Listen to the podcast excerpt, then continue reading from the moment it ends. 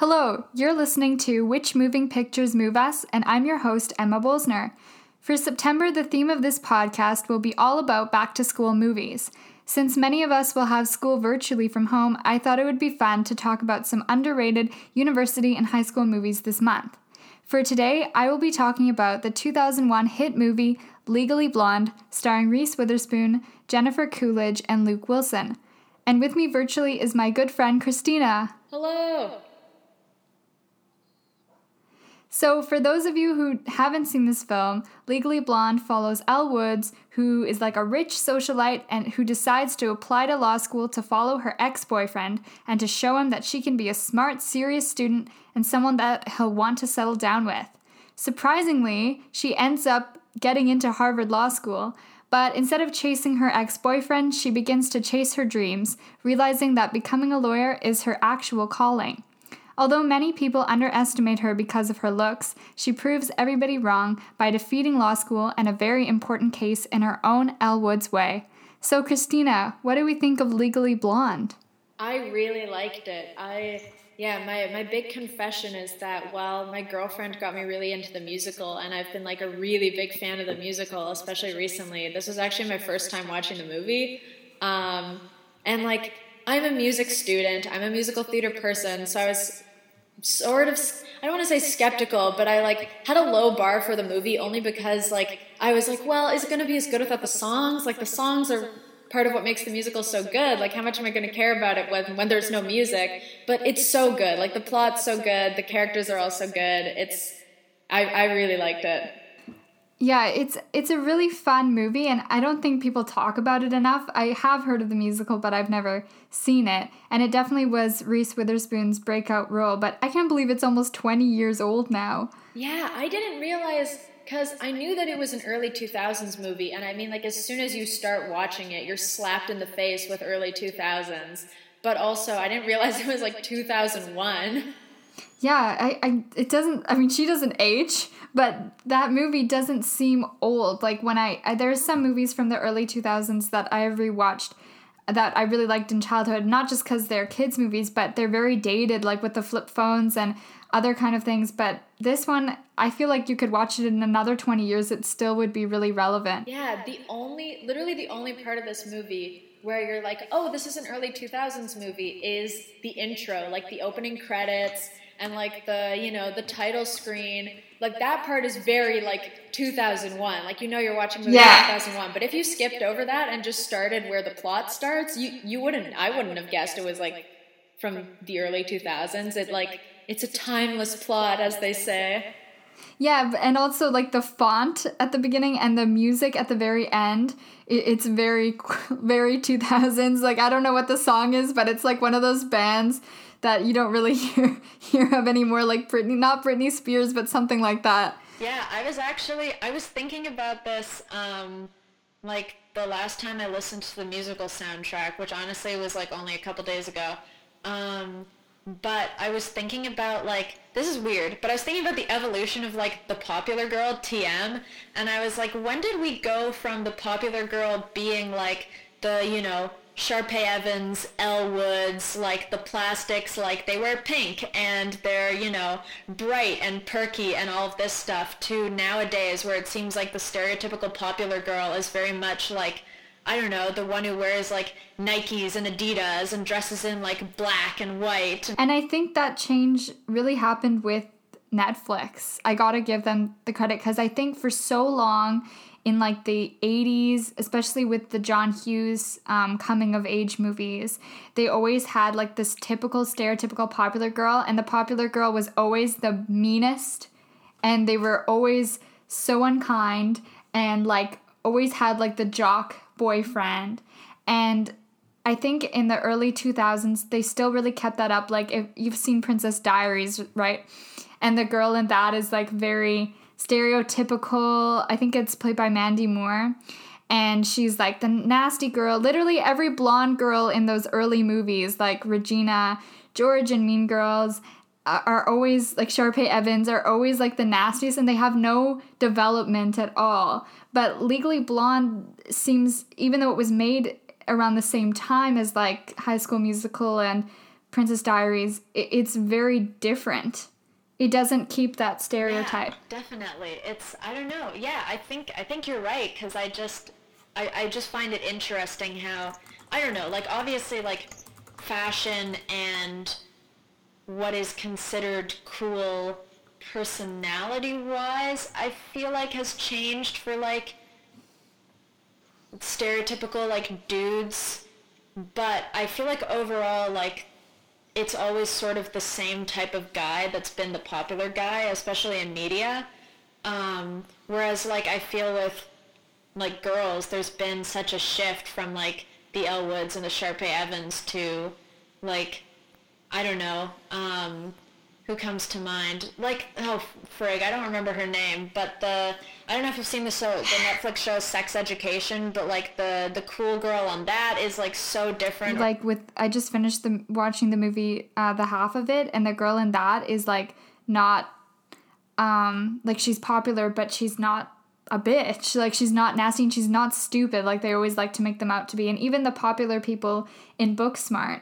But what I also really like about teenage kind of transition movies or shows now is that if we're seeing the perspective of high school from a person that you automatically know is not popular, we don't see the popular people because in real high school situations, popular people don't have anything to do with the unpopular people, and the unpopular people have nothing to do with the popular people. And that's what always bothered me in those early 2000s movies is, you know, like the unpopular person would go up to the popular girl, or the popular girl would go up to the unpopular girl, and I'd always be like, they don't speak. Like, especially in my high school experience, I never spoke to the popular popular girls and they weren't part of my high school experience. And in like Never Have I Ever, that new Netflix show by Mindy Kaling, there we don't even know who the popular people are because we are just seeing Devi's perspective of her high school. Yeah, that's so interesting. And yeah, I feel like that's a lot more like true to life.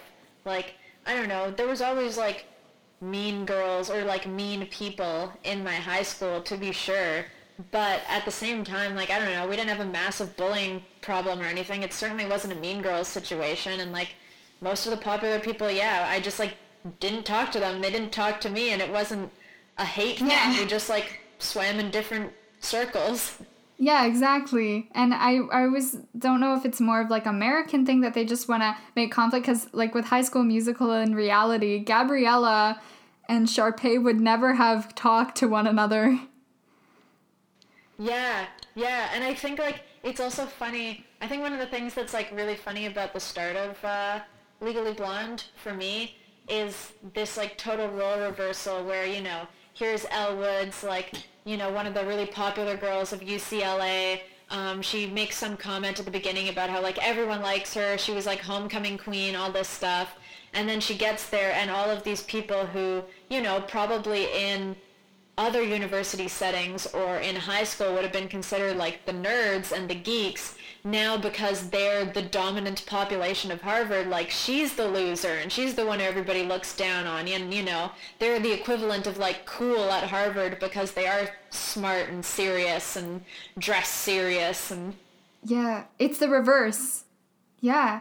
And I also like how at the beginning, um, the we see the characters set up Elle Woods as having everything. You know, she has a mansion, she has the great looking boyfriend, she has a great living in a great sorority, she's, you know, doing well in school, whatever she's doing, she has all the money. And then the problem comes in like less than 10 minutes where she expects her boyfriend Warren to um, ask her to marry him, and instead he breaks up with her. And then the problem is set up where this wow, this girl doesn't have everything. Her she can't plan out her life as she wanted it to be and it's just nice to sometimes see the perfect little rich girl go down a notch even though she's not mean. Yeah no definitely. And i think um, one of the things that's interesting that because like i said like because I, I, I watched the musical first there were you know expectations i had of what was going to happen that didn't. Um, and one of the things that i thought was interesting that they added to the musical which i feel like was added because um, maybe they felt like maybe because it was made like a few years later and they felt like in the movie um, Elle is seen more as like a can do no wrong icon where in the musical they like they they develop Emmett's character a lot more, and they give him like a whole backstory that he does not have in the movie. I don't think we find out like anything about Emmett. Yeah, and Emmett is who um, Elle meets when she's at Harvard and befriends. And we don't really get to see, I mean, there's obviously a bit of attraction right away. He's definitely the opposite of Warren. But they, they meet when she's still in the transition of if she wants to be with Warren still and if he'll have her back. So she is still not really feeling attraction to him right away. Yeah, yeah, and it's it's interesting because what they this like elaborate backstory that they end up giving Emmett in the musical is that he comes from the slums and like a really poor family and he had to work two jobs and get all these scholarships to even be able to go to Harvard. And so they add in this little like this tiny little class commentary sort of subplot where Emmett's like, "Oh yeah, I'm sorry people are being so mean to you here, but also you got to acknowledge the fact that you had enough money to just like come to Harvard at the drop of a hat, which I did not. And he sort of like knocks her down a couple pegs um, before oh. their friendship really starts, which I think is like a really interesting element to add is this idea of like, you know, we still root for Elle and she's still our hero and we still want the best from her, but also like this acknowledgement of like, well, you know, not everybody could afford to just decide one day to go to Harvard to follow no, their boyfriend. Think- like yeah, I think Callahan, even in the movie, says a line saying, I think she just woke up one day and just decided to go to law school. and, and it's very much, she's in a privileged position, very privileged position. So she did work hard, and I liked that they showed her um, working hard to get a place in Harvard. They showed her studying, they showed her not partying. I mean, I hope like it was a bit unrealistic how quickly she got ready for those exams, but it's a movie. But I like that they showed that and took the time. And then, but when she got there, things just kind of got easier once she got in, and then the classes started freaking her out because she was really not prepared. I mean, it was funny how everybody in the lecture halls had these like really old 2000s computers, and she comes with like a little frilly pen and like a notebook. And I think she really felt like a fish out of water then. But her transition to getting into the school was pretty easy. I did really like, um, like, I always liked the character of Elle Woods. This is what I'm trying to say. I've always liked the character of Elle Woods, and I think that, yeah, the fact that we see how hard she works to get into Harvard initially and then how hard she ends up working um, to do as well as she does. And obviously, when we get the two-year time jump, she's graduated top of her class, so clearly she is like put in the work and become this like really credible law student but I just think it's nice that the also because the musical is like a little bit longer. Like I'm pretty sure the original movie is like an hour and a half ish, and musicals tend to be like two to two and a half hours. So they had more the time to like flesh stuff out a little more yeah. and add some stuff. So I thought it was just like an interesting addition to add in um, this this commentary on how yeah, like we can respect Elle for how hard she has worked to get here and how hard she continues to go on to work throughout the musical, but also like, you know. yeah, and I, I actually think I really liked how, the growth of Elle Woods' character. Like we root for her at the very beginning when when her boyfriend breaks up with her, and we're always on her side for the rest of the film, even through her growth. But I like that she never changes who she is. She always stays true to herself. And yes, she's, you know, very bubbly. Not to say that she's dumb, because she's definitely not dumb, but she looks at the world in a very optimistic, privileged light because she's kind of lived in a box all her life. And, you know, when she gets there, this there's all this change, but she still stays, you know, true to who she is. And like she doesn't change how how she looks and she doesn't look smarter for Warren.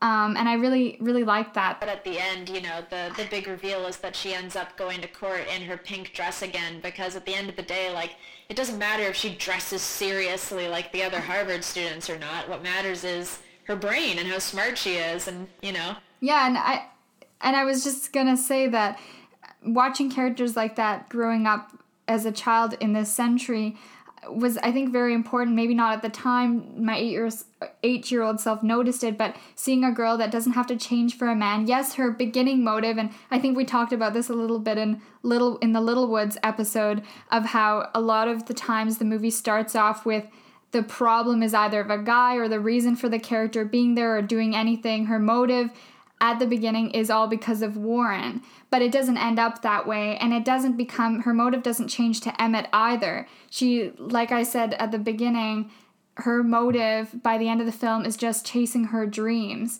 And I think as a little kid watching that, it probably had a big impact on me. Yeah, we see that like Elle has this growth and this realiza- realization that if Warner wanted her to change for him, then he wasn't worth it and that you know, we we don't get to see much of her and Emmett's relationship, but we can but from what little we see of when they first sort of start to become friends and start to get to know each other is that, you know, he likes Elle for who she is. He would never ask her to change. He supports her. He supports her the whole way through. And I think this was one of the first movies that showed that in the early 2000s like a woman having a job, going to university, having a boyfriend but not having to change for the boyfriend and then eventually getting engaged but still keeping her job. I think this was one of the first films in Hollywood. And just to add to what you were saying, um, their relationship, Emmett and her, is very strong. And even though we don't get to see much of it, I found it really ironic at the end when she does spoilers, cracks the case, and finds out who the murderer is. Um, uh, Warren goes up to her and says, "Oh, you know, Pooh Bear, I really want you back. I think we should try it again." And I really, yeah, I, I think um, I watched it more recently, so I don't remember the exact line either. But she even like hits him with something along the lines of, because when he dumps her at the beginning of the movie, which is you know the catalyst for everything, he says, you know, if I'm going to be a senator by the time I'm 30, I need to date somebody who's serious and uh, and then at the end of the movie, she sort of swings it back at him and says, you know, if I'm going to be uh, working for a prestigious law firm by the time I'm 30, you know, I can't be tied down by you. And, and I loved in another scene where she arrives at the university and she finds out that he's now engaged to another person, a more serious law student who looks very plain compared to Elle. And she goes up to him and says, when she gets into the um, when she gets involved in the case and there's like a number of law students that are involved in the case and she goes up to Warren and she says, "Remember that time after we um uh, like graduated for the summer and we were in the hot tub for 4 hours? This is so much better than that." And I've just always loved that line.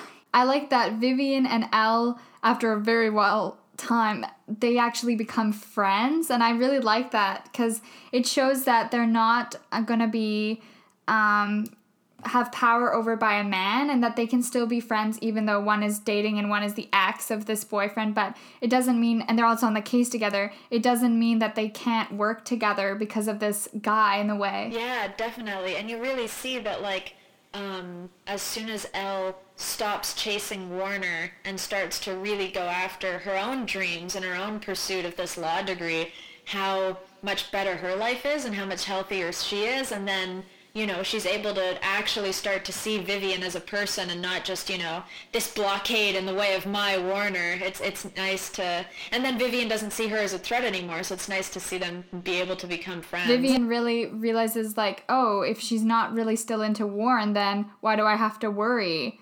And at the beginning of the film, oh my gosh, when she invites her to a party and she tells Elle that's a costume party. And of course, in Hollywood, they always put the costume to be the most ridiculous costume you could wear. So Elle comes into this like with wearing a pink bunny suit, and she gets in there, and everybody, because they're serious law students, are like in suits or like in plain clothes. And there she is in her costume. And it's just so embarrassing, and you feel so embarrassed for her because here's this like fish out of water Malibu girl.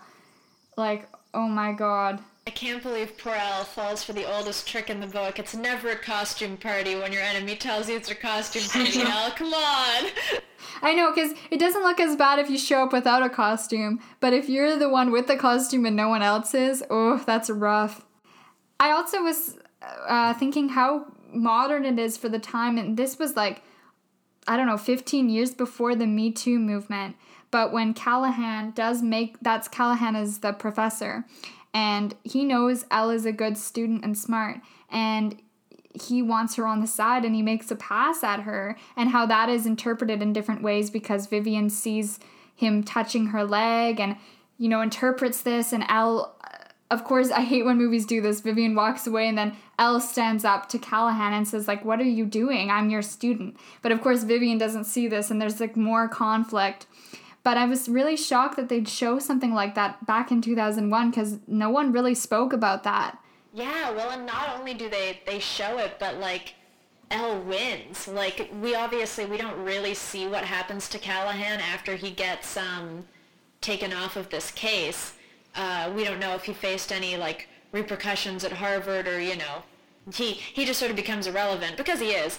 But I, it's like it's so nice to see Elle actually come out on top of it in the sense of you know she wasn't going to have him bully her into leaving the case and leaving school. Like she she bounces right back and you know she ends up stealing that win from him. And clearly she's you know as we see when um, the uh, I don't remember her name but the female law professor who talks to her in the hair salon um, and then and ends up you know encouraging Elle to to go back at it and to um, uh, is the one who like introduces Elle as valedictorian at the end. Um, like you know, she's so supportive of her, and you know, it's just it's it's really nice to see Elle not only have this like support system of people who believe her, um, but also like yeah, see her get to to rise out on top. Yeah, and it's women supporting women, and that wasn't really shown back it's rarely shown now. And it's always the funny it's like such a strange group of people. Like it's uh the ex-girlfriend and the new girlfriend that are supporting each other. And then it's like an old lady professor. And it's like the um person that does her nails at the nail salon and it's these funny group but they're all very supportive of one another and I just love that and I like that when she does end up standing up to Callahan she doesn't quite say it but cuz these words are more used now in this decade but she pretty much stands up for herself, being like, I'm not going to be objectified and underestimated by you. Because in reality, everyone throughout the whole movie looks at her just by her appearance and they just always say to one another, How can she be here? Why is she here? But why is it so hard to believe that someone like her could be a law student? Why can't she go to law school? Why, just because she's blonde and has a pretty face and maybe a good sized breast, makes her, you know, incapable of being here? Yeah, definitely. It's it's nice to see, you know, this because obviously, like, I don't want to make it seem like you know oh like pretty people have so many challenges in their life because you know like obviously like there is definitely like always going to be like a bias like in favor of like attract like conventionally attractive people but at the same time like you can't deny the fact that like this is a very real thing of like you know the stereotype that like blonde, pretty popular girls are nothing but, you know, ditzes like her poor friends at Delta Nu. Um, and, you know, like these like mm-hmm. ditzy party girls who don't really do much. Like, you know, you can't make that assumption about everybody. Like she, even at the beginning when, um, before she's gone to law school, when she stands up to that saleswoman uh, trying to sell her like the on sale dress for full price, um, and Elle totally just like smacks her down and is like oh, really? You're trying to sell me, you know, this with this stitching, which ruins the dress. That's, you know, clearly a sale dress. And, you know, you see from the beginning, like, she's always been smart. Yeah. And I don't, I think she always was smart, but people didn't see her in that light. So she didn't think she was capable of going to law school because probably from the age of six, her life was planned out of what school she was going to go to, who she was going to marry and you know what the name of her kids will be I bet that was all planned out so she didn't think as a privileged person out of the box. But when this breakup happens, she needs to change her life. And how brave is she and like courageous to have done that, you know? Go to Harvard, be without her silly ditzy friends. Uh, her friends wouldn't have done that. They would have just cried and like made a fool of themselves to want their boyfriend back. Yeah, exactly. I also um this is backtracking a little bit but I really liked that um, one of like which is also sadly like it's not the most believable thing in the world um, but I like that Emmett really makes that good impression of when uh, when Elle tells him that that Callahan hit on her Emmett believes her instantly. Like he doesn't question it. He doesn't say like, "Oh, are you sure?" Like he mm-hmm. didn't do that. Like Emmett just believes her and is like, "Oh my god, that's awful," which is so nice. Like that's when you realize like, "Oh yeah, Emmett's a good dude." and that's so refreshing to see because usually the first question that comes out of even females' voices is, "Well, what were you wearing?" And it was just so refreshing to have a character because Warren wouldn't have believed her, he would have just said, sleep with him to get a better grade. Yeah, well, and especially since, like, you know, even Vivian, another woman, like, initially seeing Callahan hit on Elle, she just assumes that this is something that Elle has done to, you yeah. know. And she doesn't give her even a chance to explain herself. Yes, definitely. Yeah, her initial thought is to, you know, assume that Elle is in the wrong just because that's, like, how we are conditioned to see things. And so it's nice that Emmett just instantly, you know, takes her side and, and knows that yeah. she's telling the truth. And that's why I love Elle Woods is she's like not judgmental at all. She is looks at everybody as an equal. She doesn't even judge that um, guy that's in her law one of her law classes and he really wants a girlfriend and she sees him struggling on the street to ask a girl out and she goes up to them and says you broke my heart. I really want to go out with you to make it seem like he's like this great guy to go out with. And she helps everybody and she doesn't get anything in return. And she may look like one of those Sharpay Evans kind of characters but she is so kind and thoughtful yeah, and, and she doesn't judge the the murderess who everyone thinks murdered this person. And I like that they have a case in the movie because it really adds to this like it adds some suspense and mystery to it, which makes it really fun. But anyways, the case is about this uh, woman who is accused of murdering her newlywed husband, and the husband is pretty old, and she's like very young, around uh, Elle Woods' age,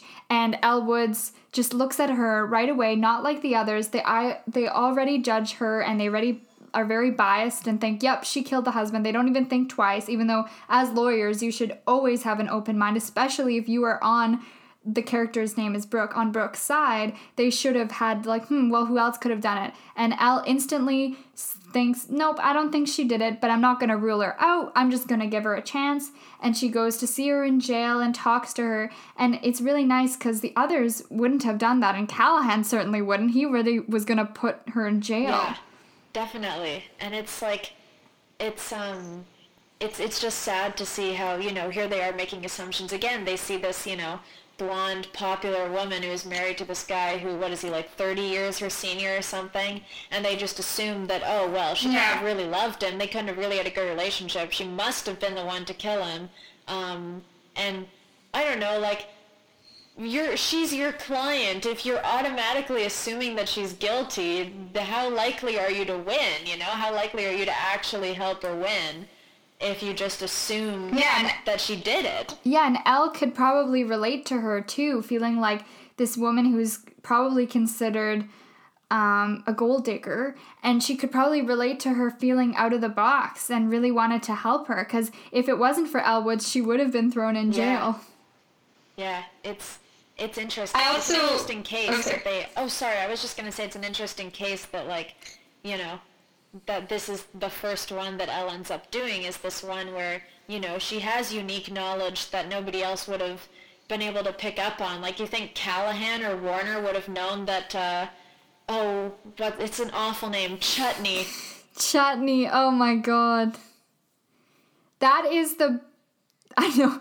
That is such no wonder she's the killer. She has that name. Spoilers. But that ending is so satisfying when she like finds out that the girl says she was in the shower and then she finds out that Chutney went to have a perm supposedly. And Elle's like well if you had a perm why would you have a shower right away? And then she like breaks it down and people are like why are you even talking about this? Like the order order like the judge is like don't talk about you know her having a perm and going to the hairdresser. How does this have any uh, how does this affect the case? And she totally proves them wrong when it really was Chutney, the stepdaughter, or the real daughter, sorry, but the stepdaughter of Brooke.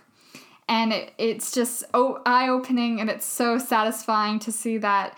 I was just going to say it's so satisfying because um, you know that, like, if Callahan were still working on the case, if you know, Warner was the one who had to do that. Like, they wouldn't have known about perm maintenance. They wouldn't have been able to make that connection. Yeah.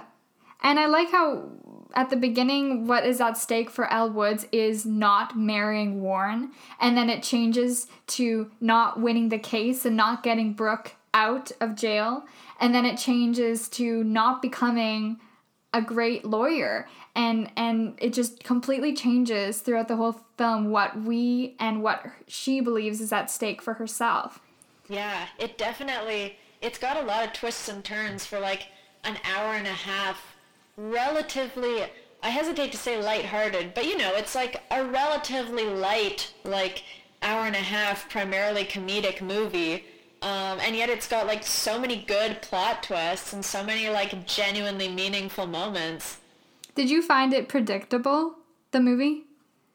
Well, okay, because again, like I saw the musical, so I already knew what happened in it, but the musical was not predictable. I will say that because um, yeah, I totally. It was funny too because I think um, just because like sadly my brain. This is an awful thing, but just because of like between the Me Too movement and just like you know life in general and things you see on the news, I'm sort of conditioned to believe at this stage that you like can't trust male professors with like a lot of power. In the musical, they actually the only teacher that they have is Callahan. Like they cut the the female professor character, I guess, just to like focus on him more. He's the only professor who exists in the musical who like teaches Elle, And so when you first meet him, I was like, mm, I don't know how I feel about this guy. I feel like he could be untrustworthy. And then the the scene, it's the the same scene in the musical as it is in the movie, where um, Callahan invites Elle to stay behind and invite her uh, her into his office. I remember watching it with my girlfriend and I paused it and I was like, oh my god, he's gonna hit on her. This is the plot twist. He's gonna hit on her. And Hannah was like, just watch it and find out. And of course I was right, but I like did not think that that was a possibility or that was where the plot was gonna go until the moment when he invites her into his office. I was like, oh no, he's totally gonna yeah. hit on her. yeah, and it, it's something that you know, is so realistic and ingrained in our society that it doesn't even seem that shocking. Yeah, which is very sad. But um, I did really yeah. like, like from the very beginning, um, when Elle initially goes to Harvard and is like, I'm going to go to Harvard to chase Warner. I remember saying to my girlfriend, like, I really hope that this is one of those shows where it ends with her realizing that she's too good for Warner and leaving him. I really hope that she doesn't end up with him in the end. But I I didn't know. Like until the sort of midway point where she really like refocuses on being a lawyer and decides to leave uh, you know, her chasing of Warner behind. Like I didn't know how it was going to go, especially with it being like, you know, a stereotypical early 2000s pop well, movie. Like if she had married Warner, she wouldn't have been able to be a lawyer. He wouldn't have let her keep a job. Yeah, and even like if you think of, you know, at the very beginning, if he had ended up proposing to her as opposed to breaking up with her, he would have gone to Harvard and she would have just been, what, a housewife?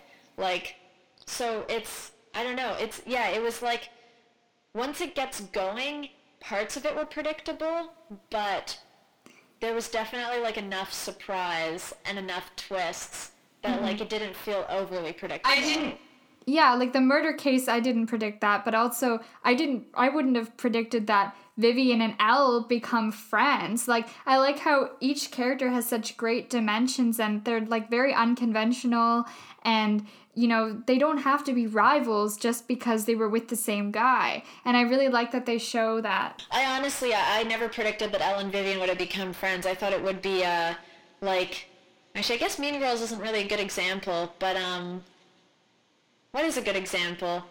I can't really think of a specific one off the top of my head, but you know how so often in those like, especially those like sort of early 2000s, late 90s uh, movies like this, you know, it ends with the our lead female like gets what she wants and shows it to everybody else, and Vivian would end up, you know, crying in the nah. background because she's lost it all and Elle's beaten her. Like it, it, it was a it was a big surprise to me that her and Elle actually end up becoming friends and Vivian gets this redemption arc. It's nice to see that Elle could come out on top without having to necessarily yeah. beat anyone.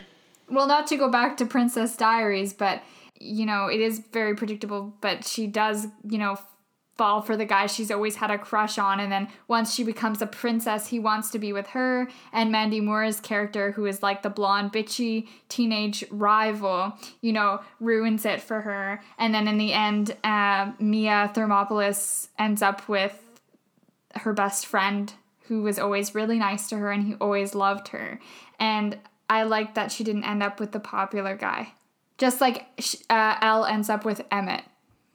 I mean, Princess Diaries 2 is very confusing because I don't know what happens to Michael Moscovitz, who I'm not gonna lie was definitely my first crush and I was very sad when like Chris Pine just swoops in in the second movie. Not to like ramble, but what happened to Michael Moscovitz? See, it's funny that you say that because to be honest, one of my first crushes was definitely Chris Pine's character in the second movie, so I was totally fine.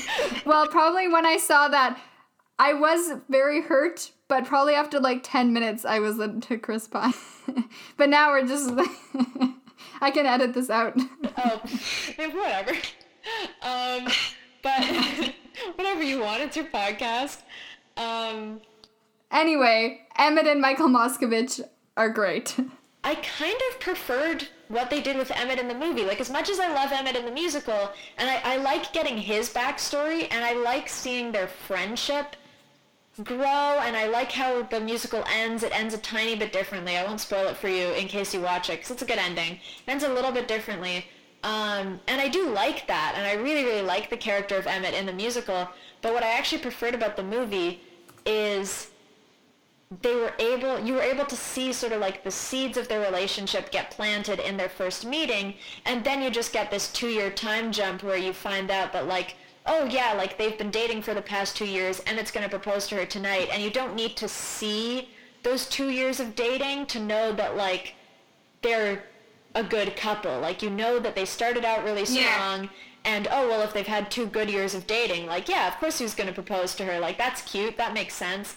And I also really liked how um one of the things that I preferred in the movie, which I, I, I didn't really think about in the musical, but actually makes a lot more sense in the movie, is when uh oh gosh, I'm trying trying to get the timeline straight. Um, but it's I think it's I want to say it's after the costume party um, when Elle decides to actually start like buckling down and studying and like really committing herself to the school and to trying to be a good lawyer. And she does that all on her own. Like she just, you know, decides or like realizes that, you know, chasing after Warner is not working. It's not worth it. You know, she should try to actually do well at this law school and prove to herself, not to Warner, that she is smart and that she can do this. Um, and she does that all on her own. And she like truly is mm-hmm. like, as stereotypical as it is to say, like a self-made woman. Whereas in the musical, it's actually after the costume party, Emmett finds her and he's the one who pushes her to get to work and he helps her study and he's there. And it's nice because you see their friendship, but at the same time, watching the movie, I was like, oh, wait a second. Elle's supposed to be doing this on her own. Like, she doesn't need Emmett holding her yeah. hand and walking her through law school. Like, she's supposed to be able to do this herself. And so now it kind of makes me bummed that they added that in the musical, probably because, you know, had to give throw in more Emmett songs and make it more romantic, I guess. But, like, I don't know, I preferred seeing Elle be able to do it on her own. It was nice to see her, like, mm-hmm. not that she isn't smart in the musical, she's still equally smart, but it's nice to see that she had that drive without a man pushing her to be able to do it. I also, well, I love the comedic aspects aspects of this movie because there are so many.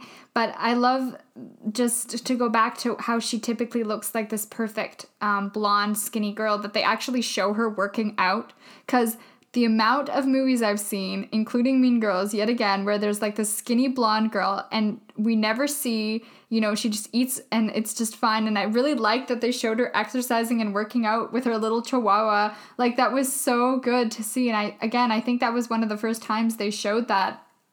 Yeah.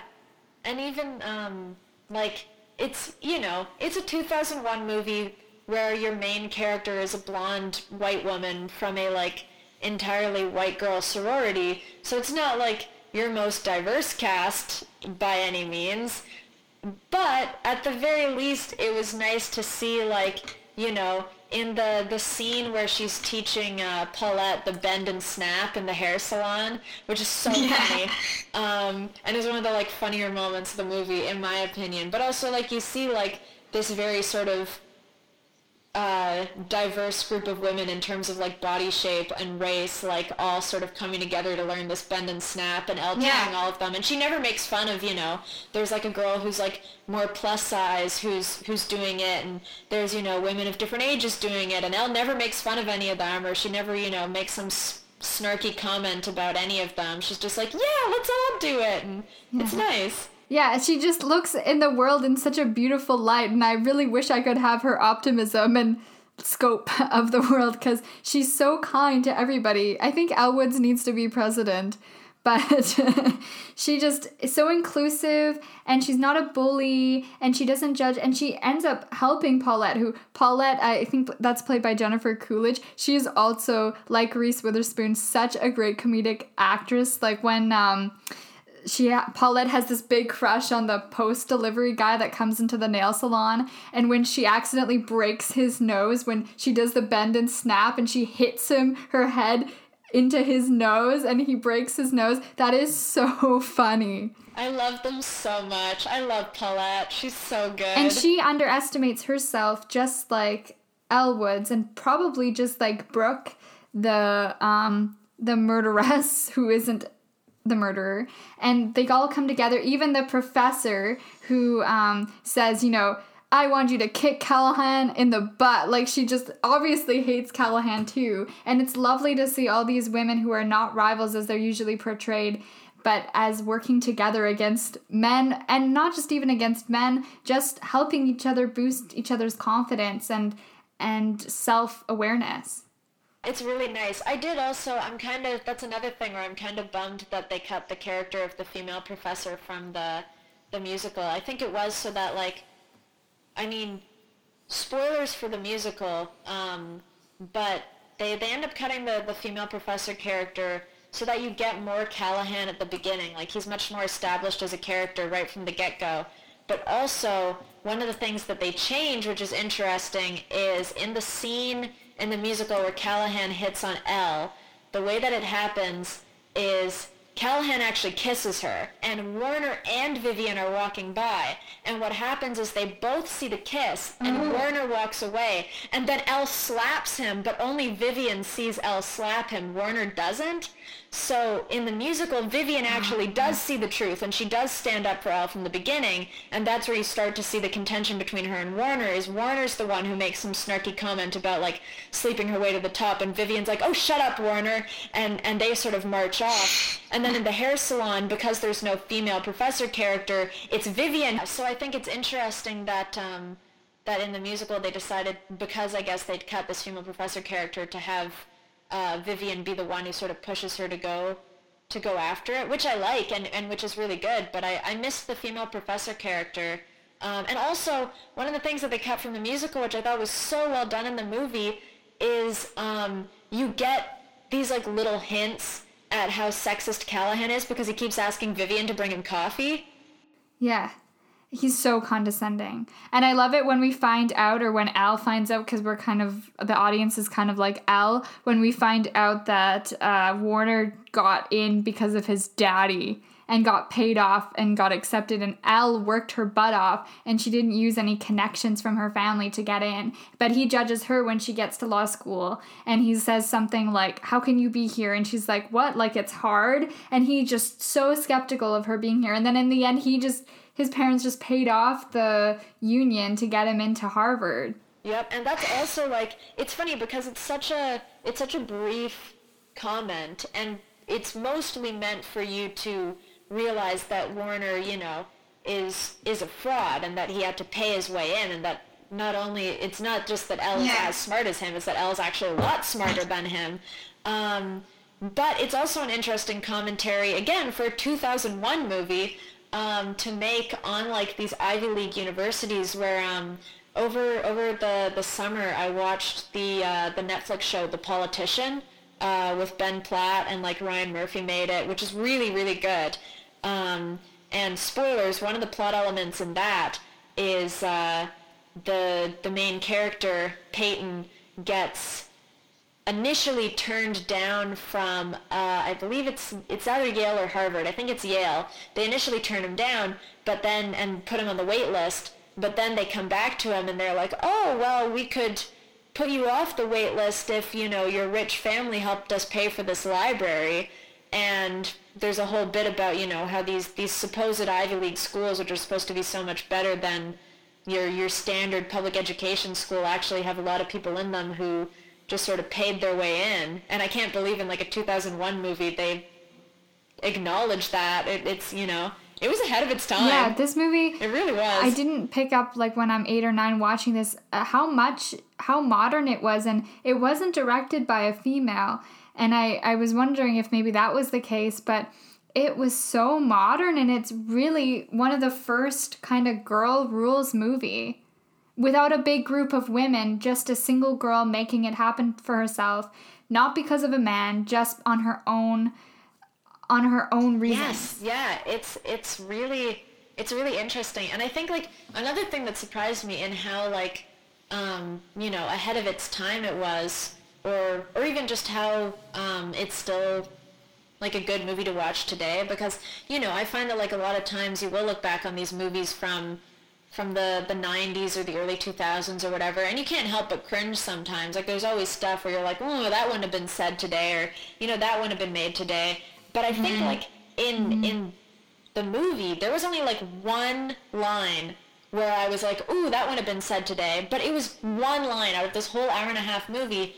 Um, whereas I expected to cringe a lot more because what's intro it i find it this is like a bit of a, a, an aside but i find it interesting how like you know movies and tv and theater all like differ in how progressive they are and like the progress they've made over the years because in some ways like musical theater and theater in general has been a lot more progressive but i think in other ways sometimes mm-hmm. i find these like gems of movies like the legally blonde one where you're like oh this movie was actually doing way better than theater was at the time because um, in the musical one of the things that they add, which thank God is not in the movie, um, is they they try to make this joke about you know how um, at, at the beginning of the movie there's uh, you you see all these characters introduce themselves who are new Harvard students, and it's supposed to show how different Elle is. Like there's Derek, who we mentioned earlier, who already has like a master's and a PhD, and there's like Edith, who's done all of this um,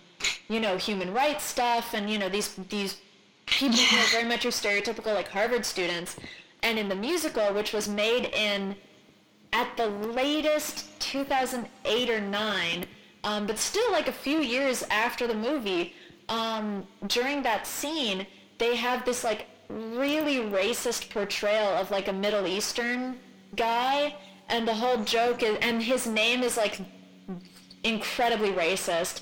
It's not a real name. Um, and it's like, oh, haha, like the, the people from the Middle East who like pay their way into Harvard. Lol, isn't that funny? People who are immigrants, haha, funny immigrant joke. And and this was in the musical. And this was in the musical, which was made years later, and he doesn't okay. exist. Because I was like, I don't remember that. Yeah, and he doesn't exist in the movie, and I thought that was so interesting. I was like, whoa, whoa, whoa, whoa! Why did the musical, which was made, they added that in there? Yeah, why did the musical consciously decide to add in a racist stereotype that wasn't in the movie? Like, the movie doesn't make any of those type of jokes. It's I don't know. It's it's interesting. Like I, I I was I was very pleased that he wasn't in the movie because man, yeah. is he not good in the musical? Yeah, and like the character of Elle Woods herself is very modern and she's very independent and still this is the generation i guess that would have watched this movie that still probably had moms that were homemakers and this was all new about like going to university not just to find a boyfriend but to actually get a job because usually university if you did go which many women didn't it was just to find a husband.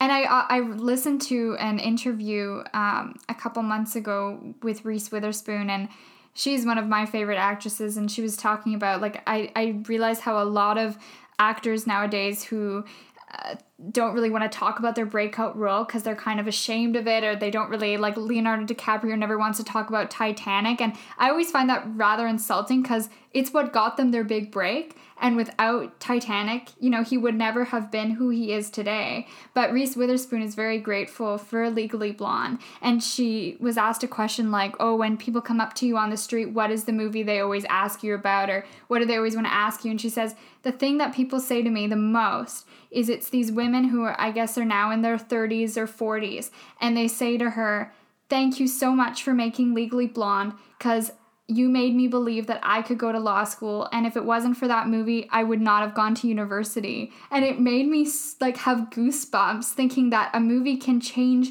a person's life and of course it can but these women never saw anything like that and we still haven't seen anything more uh, recent to that extent but that how a movie like that can change people's lives. Yeah, well, and I think um, what's so what's so powerful, especially about that moment where Elle stands up to Callahan trying to make a move on her, and she gets this little team of uh, Emmett and Brooke Wyndham, the the one the accused, um, and eventually Vivian, um, to sort of stand up around her when she when she has this little powerful team behind her. Is you know you hear a lot of talk nowadays about movies coming out in the post Me Too era, and you get these movies like Wonder Woman and Captain Marvel, or even you know these really strong female characters in uh, like the Avengers movies, or I'm just thinking of superhero movies, but like you you get more. Yeah, Black um, Widow or Booksmart. Yeah, Lady yeah, Bird. Yeah, that's a good one. Lady Bird. Yeah, like you get a lot of these like in the post Me Too era. Like we are getting even more movies with like strong female or like strong non-male lead characters, which is fantastic and super important. But at the same time, how many movies have there been since then which have actually directly addressed the issues that Me Too are talking about?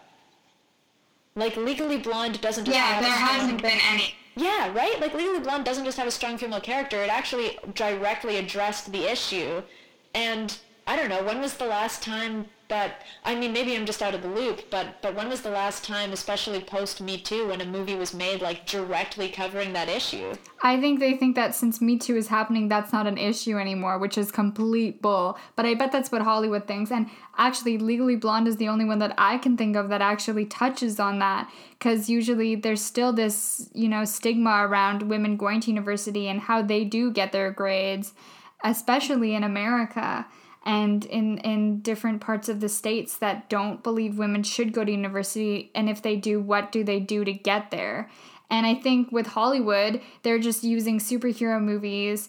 Even though i would rather see a woman that looks like me or you know acts like me that i could actually relate to who is going through situations because as women we are all going to have a situation where we are not going to be accepted and we probably have already i mean i have or fe- being felt like we're underestimated. And women who are of color or you know have different cultural backgrounds are going to have to go through even more of those barriers. And if someone like Elle Woods who is like white and privileged and rich has problems what else what's going to happen to the other people? Yeah exactly. And yeah and i think like you know obviously not discounting the importance of like strong female roles because it is important and it is great to see you know like these like princesses like Moana who you know break the stereotypes and superheroes like Captain Marvel and uh, Wonder Woman who are these like strong female leads. Like that is very important to see of course but at the same time it's like the it's like Hollywood decided to make all these strong female characters in fantasy worlds to show look look we support women we support women we think they're strong we think they're brave but they always put them outside of reality like you you don't get to see yeah. in in real life real human being normal average women and non-men have to like face more realistic struggles. Like, yeah, is it satisfying to watch Captain Marvel punch out the dude who's been, you know, sexist towards her all movie? Sure, but it's different to watch, you know, two aliens beat each other up than it is to see, like, Elle Woods stand up to Callahan at Harvard, a real school in, you know, New York, a real place. Or even uh, Lily James and Tessa Thompson stand up for themselves in Little Woods, where they had no superpowers. I wish this movie, there would be something like this nowadays for kids now that are 9 and 10. Because if I have a daughter, I would definitely show her this movie. If I had a son, I would too. Yeah. I I would yeah, no, I this is this is definitely one of those movies that I feel like is to be like not one that I show them initially because I feel like if I had seen this as a kid, a lot of it would have gone over my head, but you know, like once they're like mm-hmm. getting into, you know, preteen age, like this is a good movie to show your preteen, I feel like. So, did Legally Blonde move you or not? Oh, it definitely moved me. Yeah, it's like it moved me in a funny way. It you leave it feeling good. Like I know my girlfriend has said it's one of her like top feel good movies of all time. Like it definitely leaves you feeling good and makes you laugh and makes you smile. But it also has like genuinely really good emotional beats and like every time that Elle Woods overcomes a challenge or stands up to something in her eventual graduation as valedictorian in her stable relationship with Emmett, like you you feel so good for her in the end. Like it's just it it really is moving to see, you know, her her do that all herself and, and get to where she is. Yeah.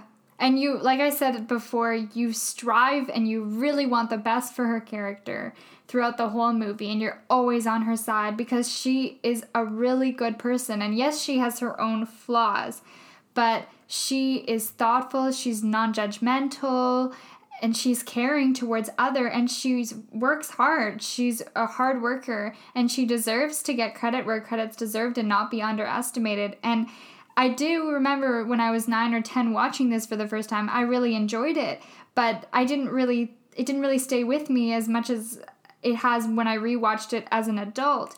And now when i rewatched it i just loved it because now as a woman maybe seeing it in different more mature eyes i know what it feels like to be underestimated or told oh you can't do that or you know i haven't been in a, the extent of having someone make a pass at me especially someone that's powerful uh, or a professor over me.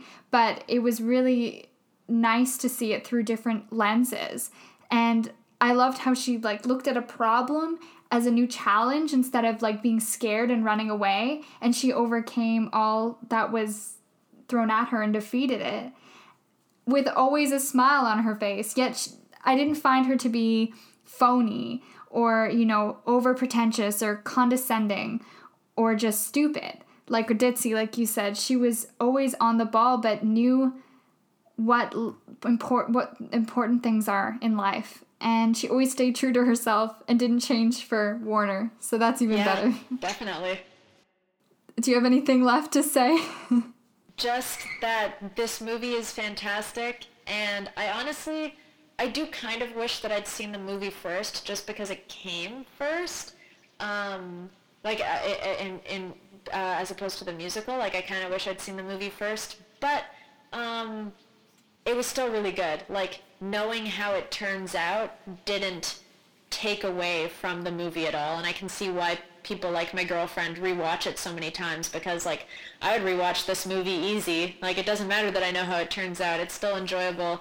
Um, and also if you haven't seen the musical yet definitely check it out because while it does do some things less well than the movie there are other things that I think it does better and the music in it's really really good and catchy yeah. And we're probably rewatching, like you said, Hannah rewatching this movie and me rewatching this movie because there isn't actually that much out there with strong female characters. So if anyone in Hollywood is listening to this, can we please have some more like strong female women that aren't superheroes but just normal human beings? yes please Anyways, Christina, it was a pleasure to have you back on the show. yeah thank you so much for having me I always have a good time